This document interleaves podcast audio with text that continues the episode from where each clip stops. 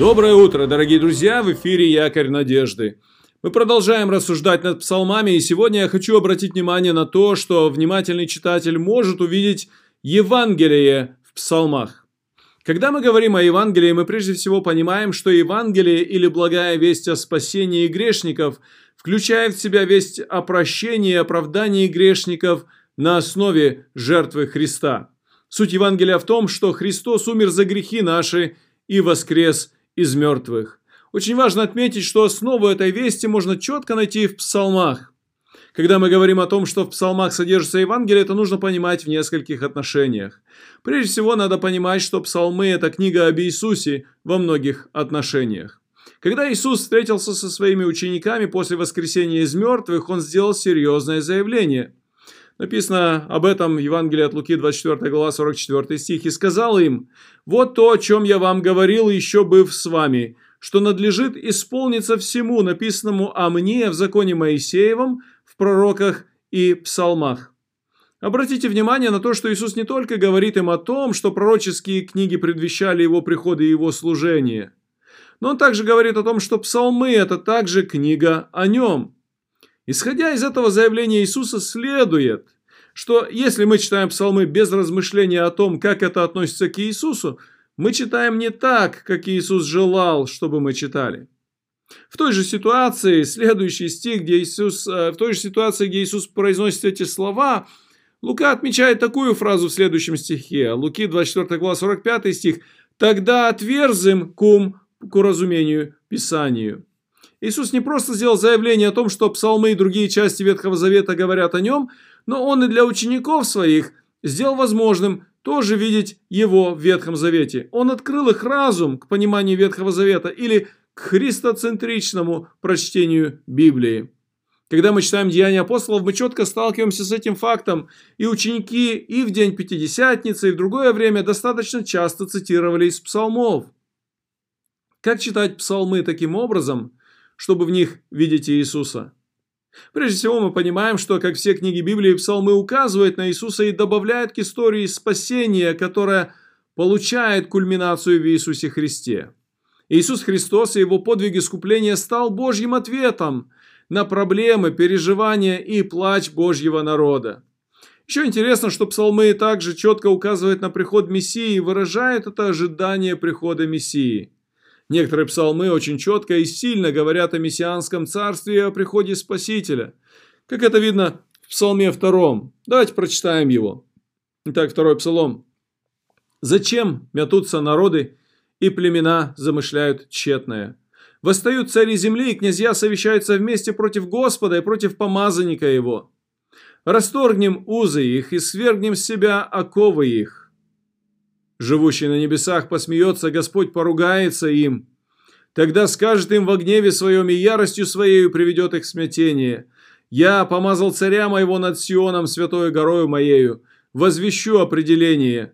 Господь сказал мне, ты сын мой, я ныне родил тебя. Проси у меня и дам народы в наследие тебе и пределы земли во владение тебе. Ты поразишь их жезлом железным, сокрушишь их, как сосуд горшечника. Итак, вразумитесь, цари, научитесь, судьи земли, служите Господу со страхом и радуйтесь с трепетом. Почтите сына, чтобы он не прогневался и чтобы вам не погибнуть в пути вашем, ибо гнев его возгорится вскоре, блаженны все, уповающие на него».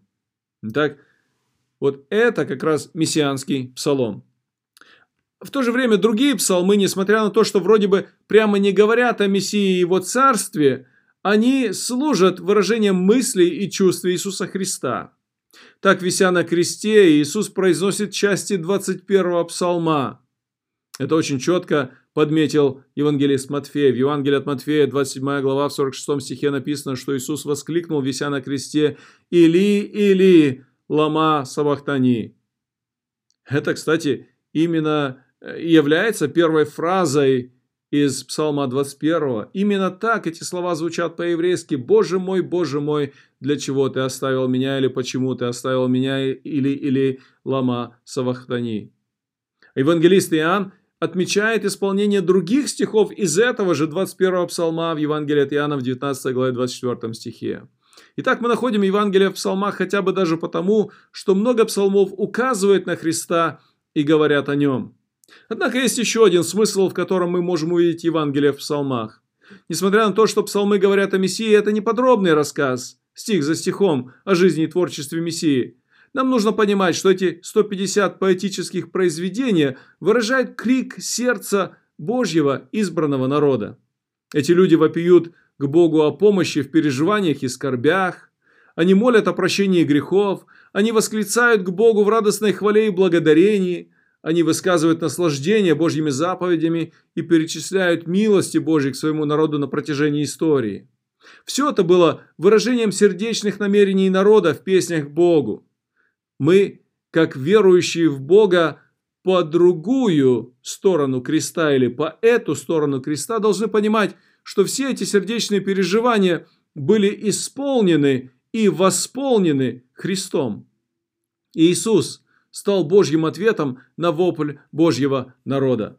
Поэтому, когда мы говорим о том, что в псалмах есть Евангелие, мы заявляем о том, что нельзя читать псалмы без того, чтобы не видеть Иисуса Христа в них и через них. Сам Иисус хотел, чтобы мы читали псалмы через призму Евангелия. Читая псалмы, проси Бога, чтобы Он помог тебе читать их именно так. Чтобы эти песни и молитвы Божьих людей были не просто отвлеченными молитвами древних людей, но чтобы они стали твоими выражениями любви и признательности Богу. Помни, что псалмы не только выражают разносторонние эмоции верующих людей, но указывают и напоминают о подвиге Иисуса Христа и о том искуплении, которое Он совершил для тебя. Благословений тебе сегодняшнем дне.